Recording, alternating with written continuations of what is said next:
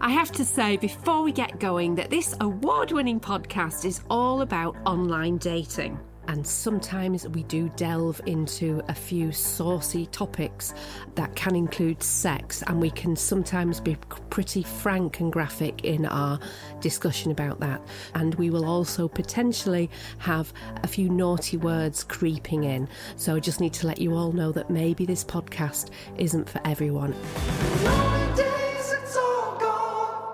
Hello, hello, hello to all the AM fam, all the accidentally MILF family. Here we are again, once more.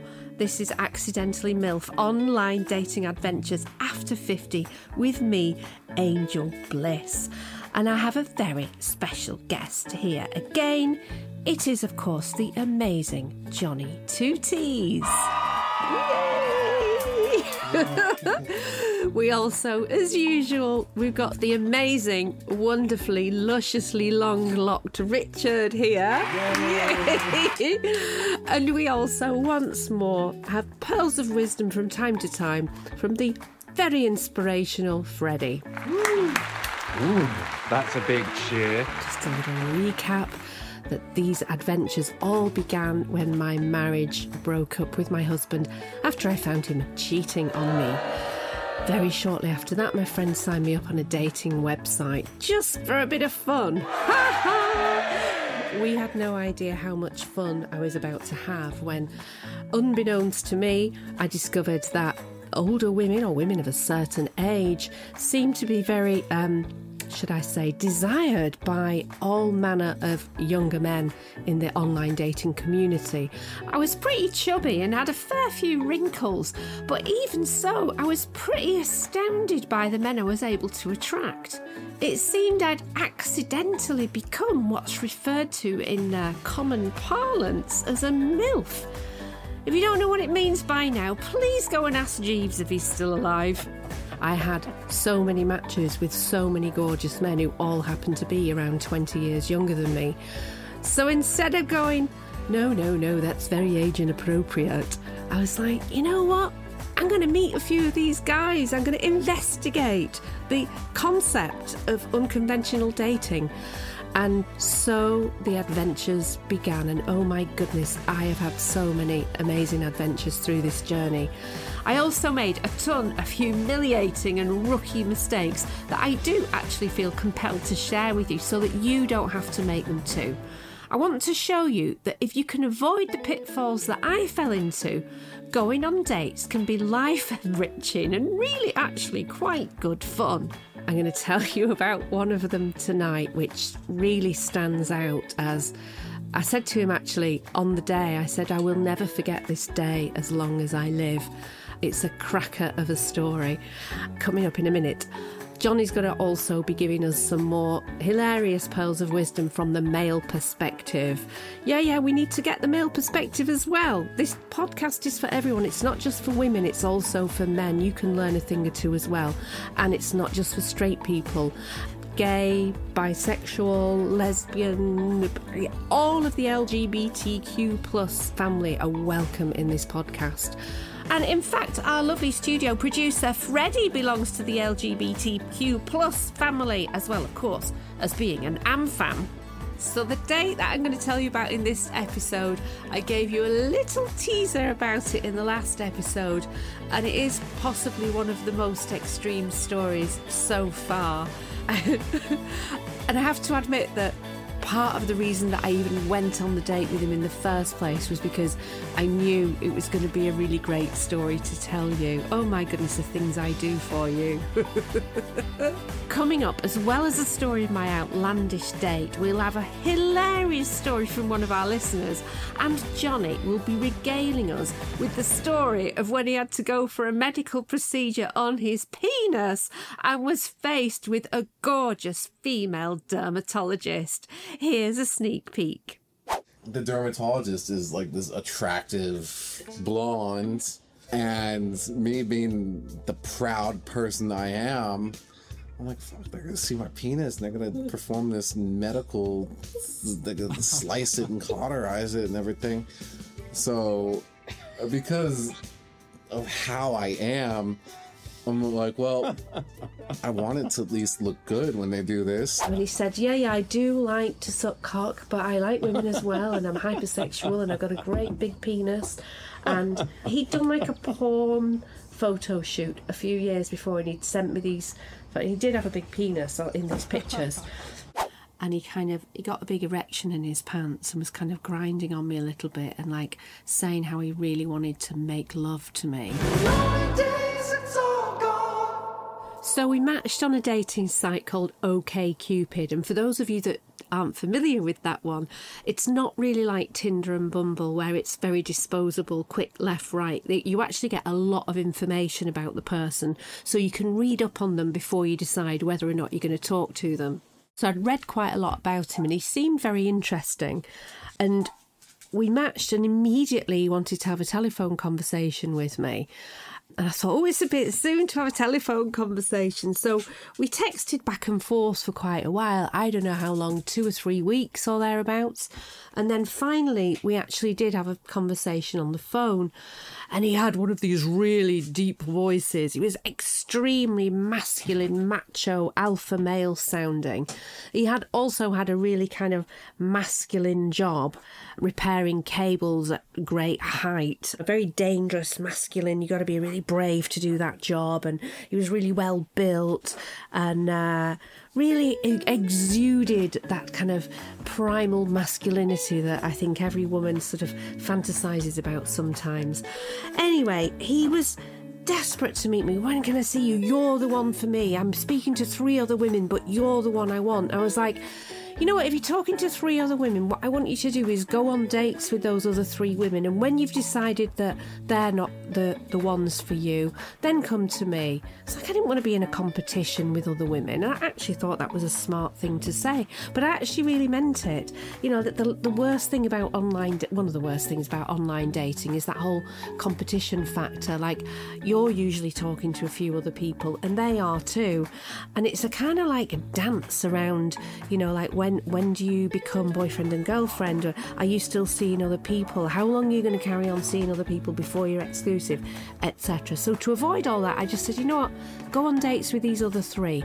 No, no, no, I want you. You're the one. You're the one. You're the one. I suspected he was just looking for a sugar mama, really, as in a woman to keep him, because he'd recently lost his job and he was having real problems getting another one. He was just really struggling on his arse. And I think he just wanted a woman to scoop him up and take care of him. He said, Look, I'll be your slave. I'll be a bitch. I'll come and live with you. I'll do all your housework. Please just take me in. I'll give you everything that you want sexually. It's like if a puppy could talk. yeah, yeah. And he was sweet. Like he, he wasn't a nasty guy. I didn't dislike him, but the other thing was he was really into hefty women. He had this thing for like big. He said I prefer them when women when they're three hundred pounds or more. He said, but it's okay. You can always gain weight. I can help you with that. That's feederism, yeah. Yeah. As you all know by now, I'm not the skinniest of kittens in the land. Um, I'm carrying a few extra pounds. And the last thing that I want to do is date a man that wants me to gain weight and feed me. oh my goodness. No. I must admit, I was a little bit tempted by the free housework he was offering me, though. but it got even more bizarre. A few years before, he got a porn photographer to do a photo shoot with him in this kind of weird porn type set. They were just stills photos, but he sent me about 50 different stills of himself in these weird and bizarre pornographic positions and started telling me all of the things that he wanted to do to me when we met.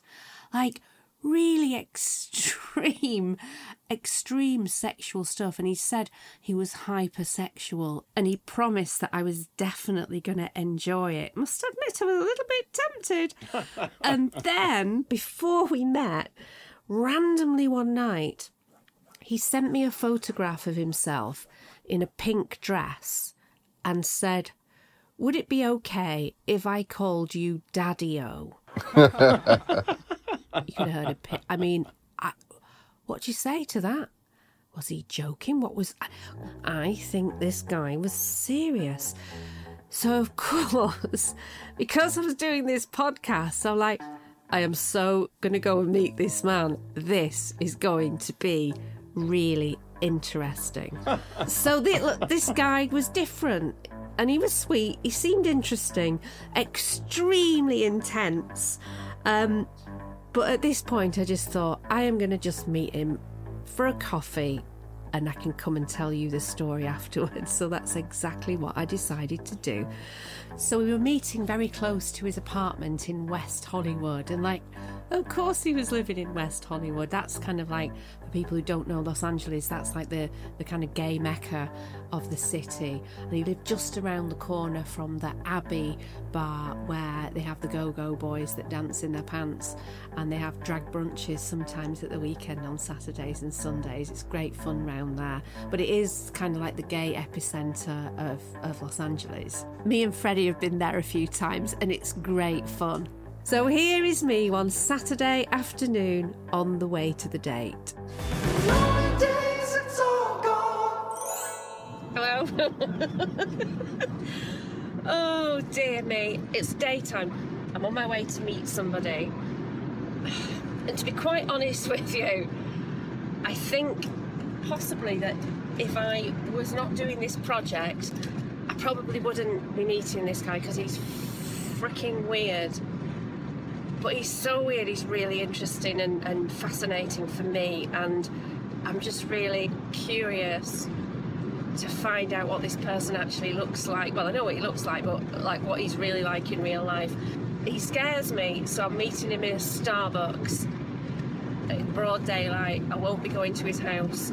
I won't be going beyond Starbucks with him.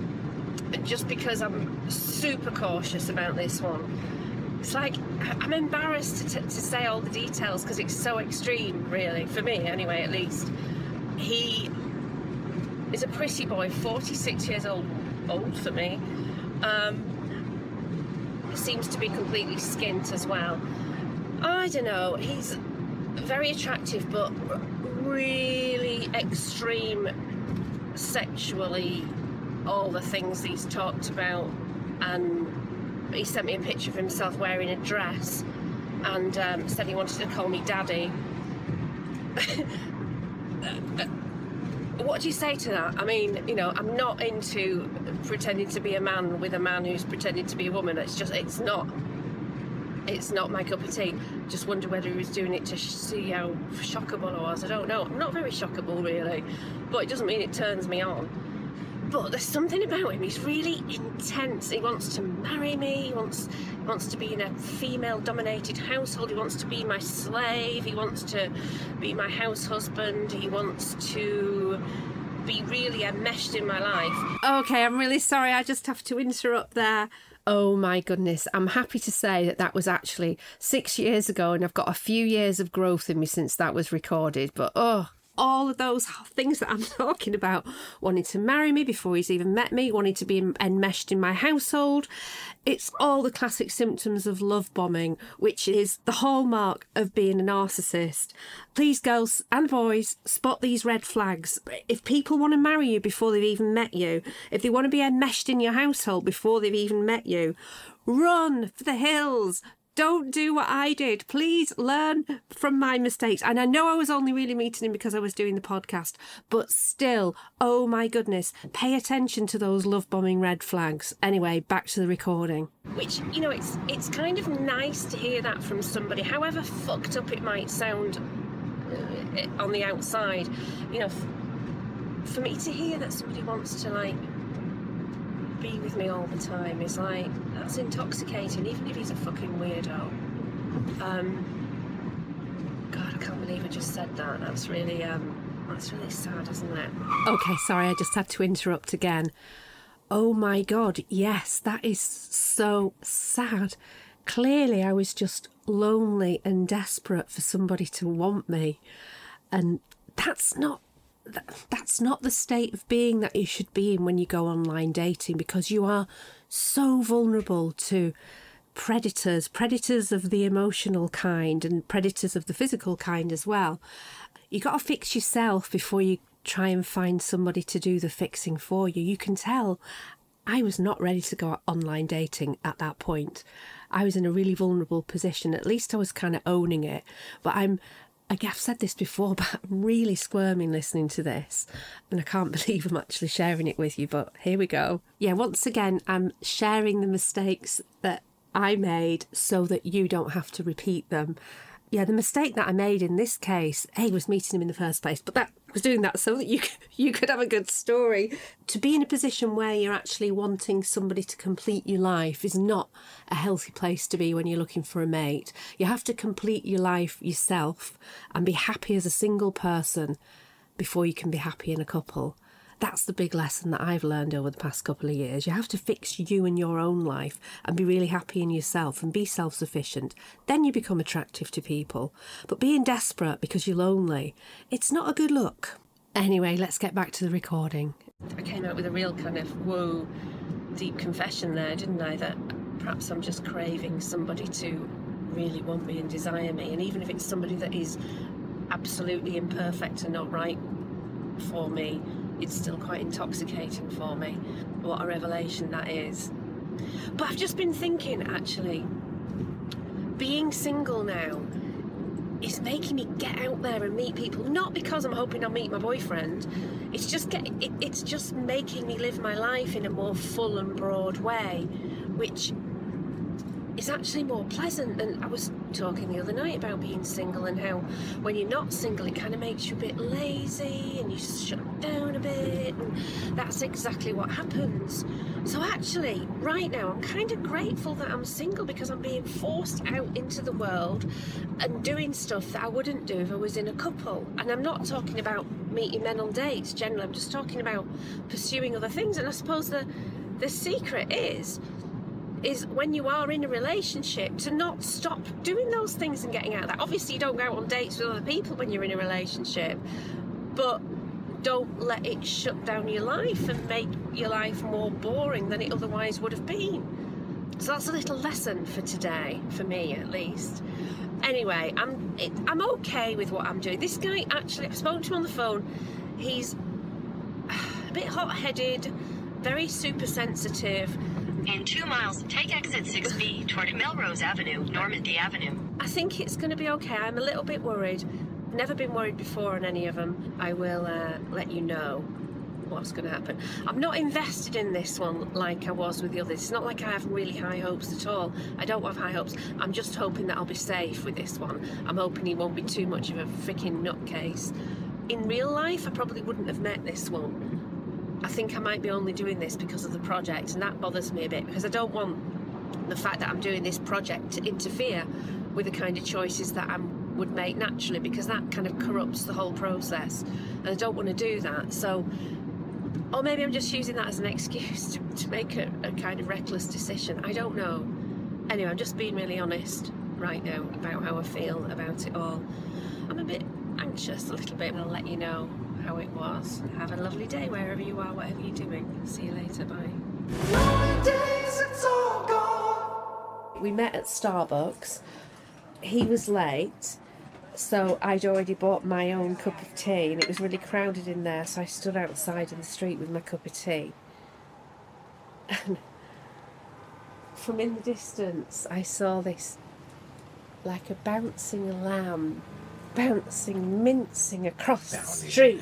And he had a he had a what they call those wife what they call the wife beater. We call them vests in England, but what do you call tank them? top, wife he had beater. A, yeah, he had a tank top on, and jean tight jeans, and this really long flouncy scarf, and he was literally like beaming in his face and flouncing the scarf around his neck as he skipped across the the pelican cross, the zebra, the what's it called? Wait, lights. He was coming across the street towards me. I was like, oh my god, this guy is obviously completely gay. And he was so camp and so like absolutely affected, but actually really sweet. And he, I think he had, I know he had no money, so he went in Starbucks and he got some of the free water that they mm-hmm. have in there, and we went and sat on a park bench and we just talked on this park bench for about an hour and a half, just about life and everything. He was actually really sweet. I didn't fancy him at all. A, he stunk of garlic, And there's one thing that like is guaranteed to put me out like the stench like not just and he said he ate he eats whole garlic cloves like for health At least you know he's not a vampire. yeah, exactly. and he was so calm, and he said, "Yeah, yeah, I do like to suck cock, but I like women as well, and I'm hypersexual, and I've got a great big penis."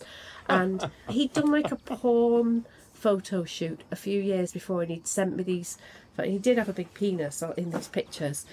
Um, but the thing is, if somebody's gay, I just think I don't fancy a man that fancies other men. Another thing about him was that he had a really macho, deep voice. But then when he laughed, he laughed like a girl and he'd go, it was like, it was almost like he had a dual personality. Like he had this really macho facade on the one hand, but then these hyper feminine bits on the other. Generally, I really like gay men. I get on really well with them, possibly because we have a lot in common. But I don't want to be sexual with them. It's purely platonic. And that's kind of how I felt about this guy. I just couldn't get past relating to him as a gay man, even though he claimed to be bisexual. But I did get have a really good rapport with him, but on a more of like a feminine level, really, rather than a, a boy girl thing, if that makes sense. Like, I'm sorry, but if somebody's very effeminate, it's just not attractive. It's just the energy of it. Like, he, he, I could tell that I'd be, not that I was going to go out with him, but if I did, like, he'd be eyeing up all the guys in the room. Yeah. Okay, so after we'd sat in the park uh, for about an hour and a half, we decided to go to Trader Joe's to a supermarket and buy some salads. So we trounced around Trader Joe's, and I remember thinking, this is hilarious. I remember taking photographs, which I still have, of that day, and you can see the look on my face like, I am having really funny time here. This is a blast, actually. This is a really funny, another really funny life experience that I'll uh, kind of treasure for a long, long time. So we were walking out of Trader Joe's with our little salads, and he said, Why don't you come back to my apartment and we can eat the salads up there? And I looked at him and I thought, I'm totally safe with this guy. I actually think it might be a good idea to actually do what he said and go up and eat salads in his apartment. I don't know, maybe I was just curious, maybe I wanted to spend a bit more time with him. I'm not sure, but for some reason, I agreed to go up into his apartment with our little Trader Joe's salads. It was in an old building and was a few floors up. I think we walked all the way up there. And he opened the door, and it was literally a room with a bed in it and a tiny little toilet area off it, and it was really kind of tiny and really depressing. There's a little fridge in the corner. And we sat on his bed because literally that was the only place to sit at. And he got quite emotional in the apartment, kind of telling me about how sad he was and how his life wasn't going very well and whatever. And I felt tremendous empathy for him. And I actually really, I, I thought he's really sweet and he's got a lot of issues going on. Anyway, we ate the salad, and so he asked me to lie lie down on the bed with him for a cuddle. I was like, "Look, we're keeping our clothes on." I knew that I didn't want anything more than that to happen. And he kind of he got a big erection in his pants and was kind of grinding on me a little bit and like saying how he really wanted to make love to me. And I'm like, "Oh, he's not strictly gay." And you know, whilst in that moment that didn't seem like such an outlandish idea, I just knew deep down that I didn't want to do that. And um, whilst, you know, on the surface it was quite tempting, I mean, the bulge was really quite enormous.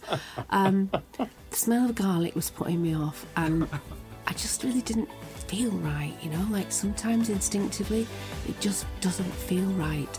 And this was one of those occasions.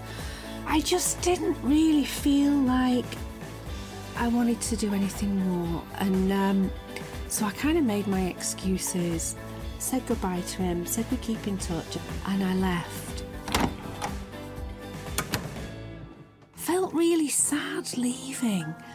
Um, I felt like I'd really judged him earlier on in the day, and you know, he's just another lost soul trying to find his way in the world. It made me wonder why there are so many lonely people in the world.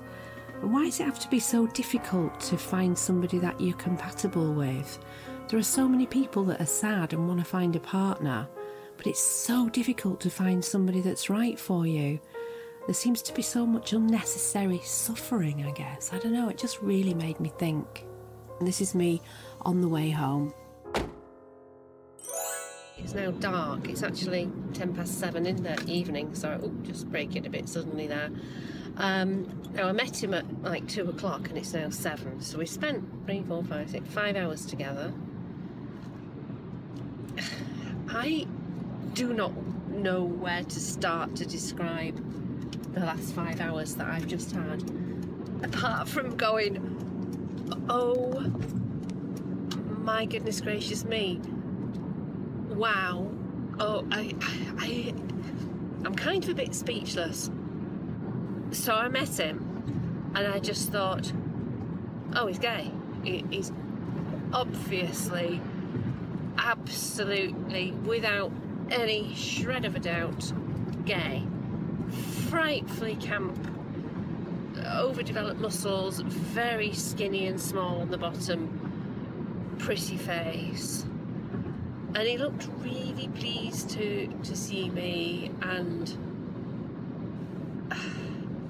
he was really sweet but did not deny that he's very bisexual.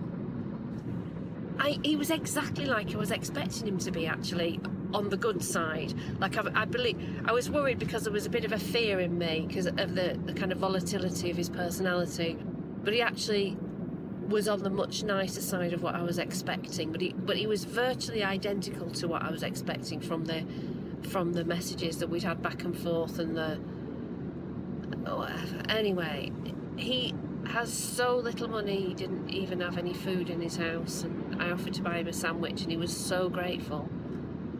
I wasn't going to go into his apartment, but I decided that it was safe enough, and I said, "We are not. There's no sex on the agenda. That is not what's going to happen." And he got a bit, a little bit frisky, and I'm a bit. I, I, I really, really liked him as a person. I felt, I felt tremendous empathy for him. I think he has a really good heart. I actually think he's very lonely, and he doesn't have any money, so he can't really go out much he was a lovely soul, and I knew that. I knew there was something inside him, and I, I think I, I don't know. I I was quite attracted to him by the end, um, but like on a bit of a spiritual level, actually. I don't particularly fancy him per se,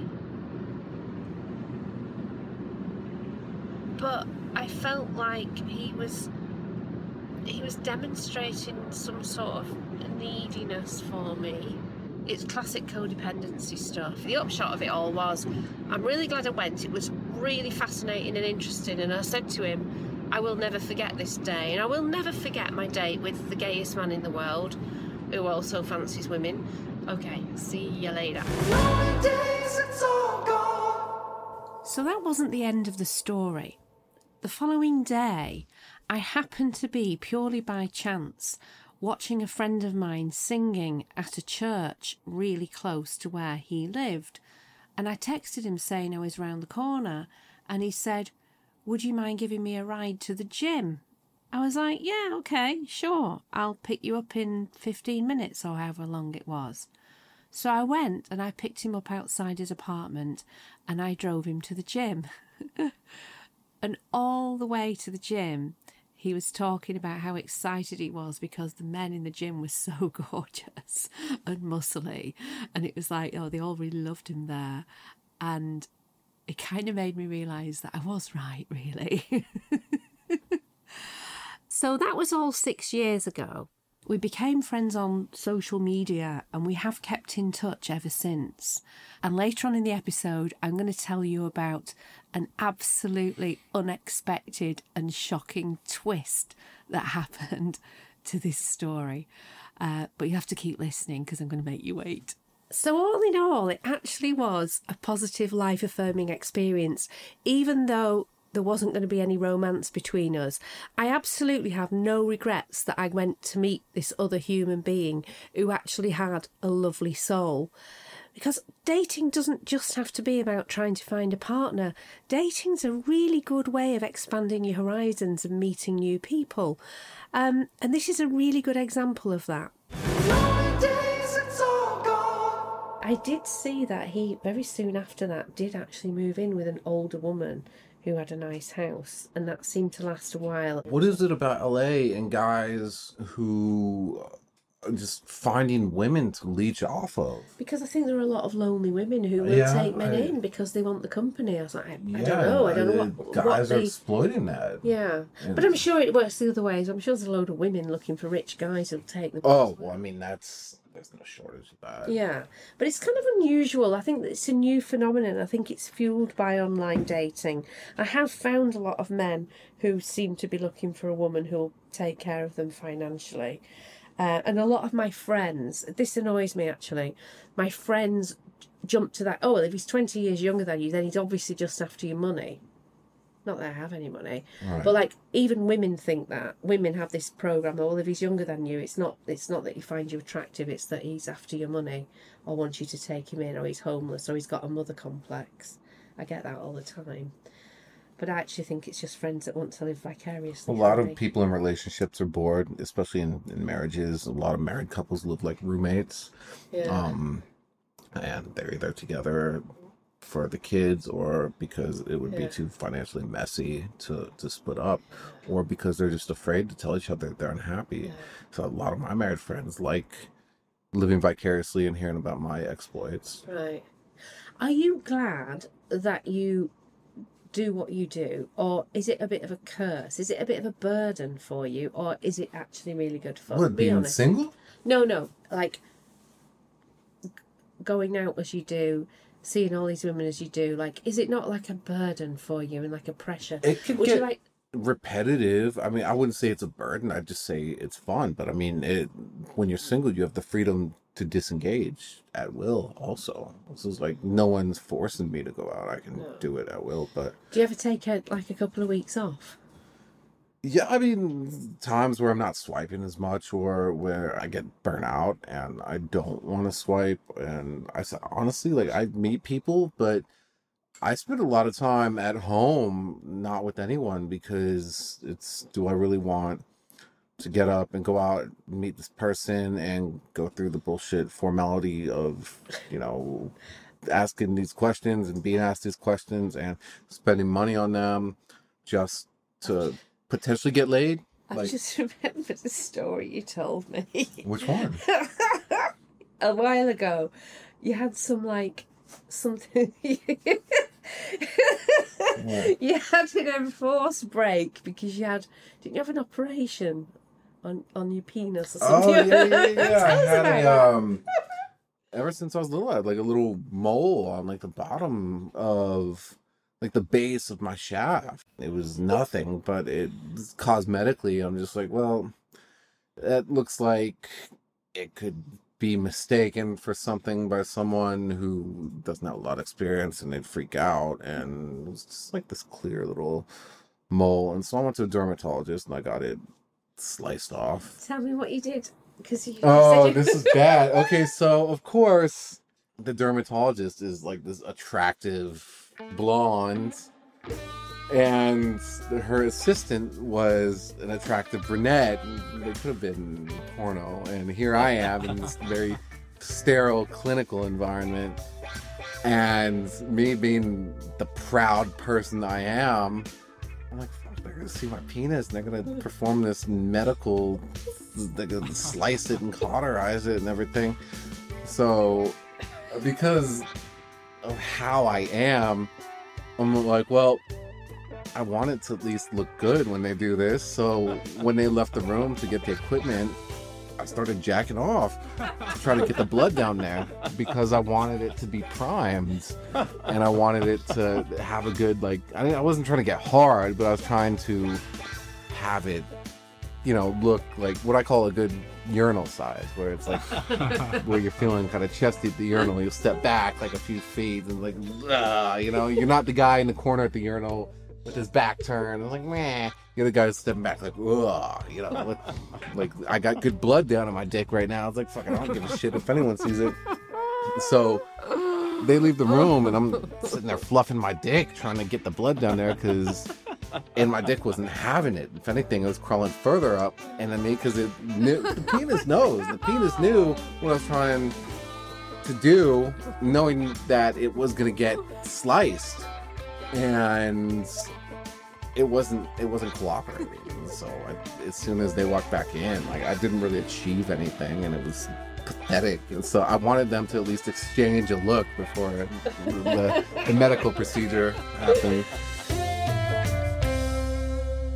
So, on the subject of penises having their own mindset, mm-hmm. you once wrote a movie about that whole concept. Do you want to just did. talk about that? Yeah, It's called Bad Johnson.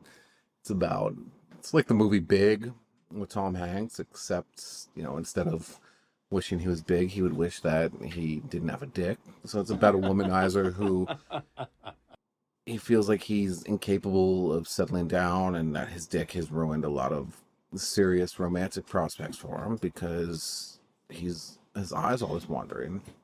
And so after his latest failed relationship, he wishes he doesn't have a penis and it he wakes up one day and he's like a Ken doll down there. He's dickless and um he gets a phone call from a stranger on the phone claiming to be his penis and his penis is he goes to pick his penis up in an alley and it's a, a full-blown human being his penis has come to life as a person and it's a dick in every sense of the word. And so basically, it's kind of a metaphor for how a man and his penis are on often at odds and conflicted, even if they are, uh, you know, the brain is attached to the body, the dick is attached to the body. Um, so yeah, it came out in 2014.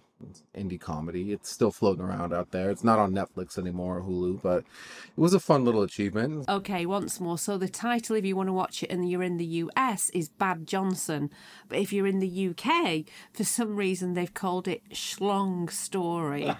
um, do check it out. It it is a really lovely film and funny. This is my screenwriting achievement. Uh, they, No, your first screenwriting. Well, we'll see what happens, but uh, they they softened it up a little. It, it was supposed to be darker and raunchier, and they they turned it a little rom commy, but you know that that's out of my hands. I loved that film. I'm glad you liked it. I liked I it too, but. I, I, me being the person who wrote it, I know what it could have been, or certain lines could have been delivered in different ways. But uh, I, I'm ultimately I'm happy with it. Good. So how much of that was based on yourself? it's what I call semi autobiographic, where it's it's a fair amount, but I'm mostly it's based on what I think to be like a universal male experience, where sometimes you feel like your dick is the one making bad decisions for you, and while you do have agency over what you do, you are more inclined with your penis whispering in your ear to do dumb shit like, oh. Well, I don't have a condom. She says I don't have to use a condom. Maybe I won't use a condom, or maybe I'll drive fucking 40 miles away at 4 a.m. in the morning to go get laid, knowing I could just jack off and go to bed and not sacrifice the next day. But it's um, it's how a guy men tend to be at odds uh with what's good for them because their dicks are calling the shots. Okay. Well, I really enjoyed the film, and I actually thought it was quite romantic at heart. I thought it was, yeah, it was well, quite if it was, sweet. then that really wasn't my. no, it was. It had heart. That's why I liked it. It was really clever, but underpinning it all was heart, and I think that Yeah, it's, not- it's, I just wish they they let me go a little harder. There, they took it in, in a darker direction. Okay. Back to my experience with Pink Dress Man. Um, what's the weirdest thing you've ever been asked to do by a woman? Like, I'm sure you've been asked to do all kinds of crazy things, but like, does anything stick in your mind particularly? So I met this younger girl, 2021, local to Las Vegas where I'm living now, and she immediately started with the daddy stuff, which I'm kind of over right now. Daddy used to be a very taboo term, and um, it was naughty when girls would go down that road, and now it's just so commonplace. Like the second you are somewhat masculine or dominant towards a girl who's submissive or whatever, she busts out the D word, daddy, and it's just it's been exhausted. Like I think people need to pull back because it's played out. Anyway, she started with the daddy stuff, and I, you know, okay, all right, I'll play along because. Anyway, she um confessed to me. She's like, "Well, I have um a diaper fetish. Oh, age 20. 20, 21. young. And she's telling me, she's confessing to me, which I, I like when people confess that stuff to me because it's intimate and it's filthy. And I'm glad they feel comfortable divulging that information to me. But she's like, I wonder, Daddy, could you take me diaper shopping? And then could you uh, hold me in your arms while I wet myself and change me? And uh, I'm like, okay. You didn't do it. I didn't. I never met up with her after that because she got very. She started uh Are you sure that wasn't a catfish? That doesn't positive, sound like. very positive. That sounds- because I, I found her on different social medias. I'll you. I have certain protocol for making sure someone's not a catfish. I do my due diligence. I'll, I'll check their. I'll Google image search. I'll check their social media. What does Google image search mean? reverse Google image search? You take the picture Right. of them that you might suspect to be um, Stolen. stolen and run it through. And I mean, it doesn't always yield results, but more often than not, you know, if it's people, you, you can find something. But I, I usually trust my intuition. I had no red flags with her. It was just, she's just a young, kind of odd girl. And I'm not kink shaming by any means, but it was kind Kink of a, shaming. a weird request. I've never heard of kink shaming. but we didn't she got very i disengaged pretty quickly because we hadn't even met yet and she'd start just texting me nonstop throughout the day. And i'll pull back on replying to see how they respond. And the fact that she didn't even let up when i, I stopped replying was a sign to me. It's like well how's she gonna act when you actually fuck her? Change her diaper. How's she gonna act when you change her diaper? You know it's not gonna loosen up you know? So we never met. She texted me for two weeks after when I didn't respond, and finally she she gave up. Has anyone offered to be a slave?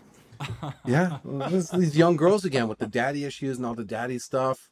They want, uh, they have this idea of what it's like to be submissive uh, through porn. They watch like a lot of kinky porn, gangbang porn, uh, BDSM, Fifty Shades of Grey, shit like that. Um, and they have this glamorous idea of like sexual slavery in their mind, and I mean, it could be kinky, like, but to me, I don't want to slave because it seems like a lot of work to have a It's a big slave. responsibility. I'm like, that's a lot of responsibility. I got to be your master. Like, I got to check on you and make sure your collar's on, your butt plugs in. Like, I, I don't want to have to do that. That's a lot of work on my end.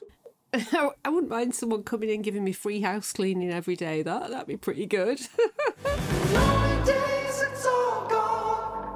Okay, that's almost the end of this episode, but I did promise that I would reveal to you the very unexpected and surprising twist to the story of the man in the pink dress who wanted to call me Daddy O. As I said earlier, we did keep in touch on social media, we message each other from time to time, still to this day. He is now called Anita and he's transitioned and he's now a woman. So he's actually a female friend of mine. So I guess that's a happy ending for her. I wasn't expecting that, were you? anyway, I wish her all the very best, and um, we did say we'd meet up for a, a girls' night out. I've yet to do that, but I actually will do that someday, and maybe I'll tell you about it as well. Okay, it's time to have a little recap of the tips that we've learned in this episode. Number one, don't automatically discount somebody if you think they might be interesting. Remember that going on dates isn't all about trying to find love, you might actually meet a really fun person. Number two, if somebody showers you with a massive amount of attention and tells you that they love you and they want to marry you before they've even met you, the chances are that they're after more from you than just a relationship. That is a massive red flag. So be very, very careful if someone's doing that to you. And number three, if someone doesn't reply to a text you sent, don't keep on bombarding them with more and more text. Nothing is more guaranteed to make them run for the hills. So just be patient, wait for a reply. I'm telling you, with all these tips, we're all going to be dating experts before very long. Okay, to all you lovely AM fans out there, please visit the website where you'll find lots of dating tips, our wonderful shop, links to our socials, and details, of course, of how to send your stories in. You literally just have to record it into your phone and send it to us. And if we use your contribution on the show, we're going to send you a really nice thank you gift. We really appreciate all of our AmFam members and especially you. Okay, that's all for this episode. Thank you so much for listening. We love the fact that you can hear us because that's what makes us giggle more. I can't really express sufficiently how much we appreciate you. Our numbers are going up every single day, and uh, it's really exciting. We love getting all your feedback. Please keep sending your dating stories in. We will see you in the next episode. Can't wait to tell you the next. And do you know what? The next story, I say this every time, but really, the next story. It's one of those that sounds like it's made up because it's so extreme and outlandish, but I promise you it isn't. So please listen to the next episode. oh dear, they just get they get more and more bizarre as time goes on, or maybe I just get more brave, I don't know. Anyway, also Johnny's going to be telling you about a lucrative sideline that he once had when he found a guy who was willing to pay him for some very bizarre photos, and um, one of them actually was even a step too far for Johnny. Here's a sneak preview. To me, that's too much work. I'll just snap a picture of a bowel movement, but I'm not gonna fucking go to U- the UPS store with a fucking pair of underwear. Like that's that's too much. So I sat in the driver's seat and he sat in the passenger seat. We chatted a bit more.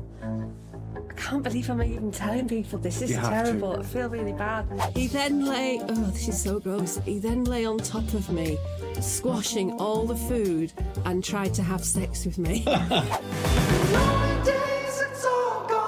So that's all for this time. If you've enjoyed this episode, please give us a nice review.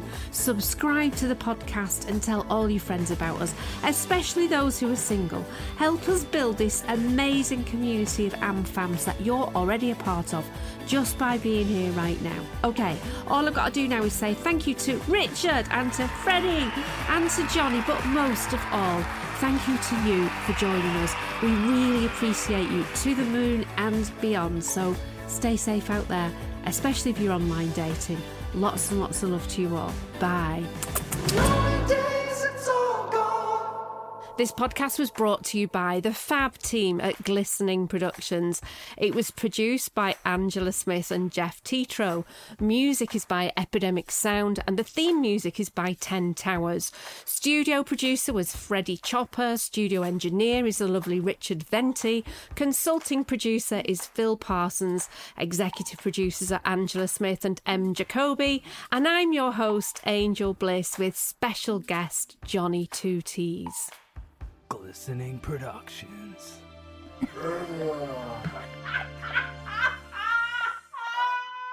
So I dated a mortician once, and obviously he had no problem whatsoever getting a stiffy.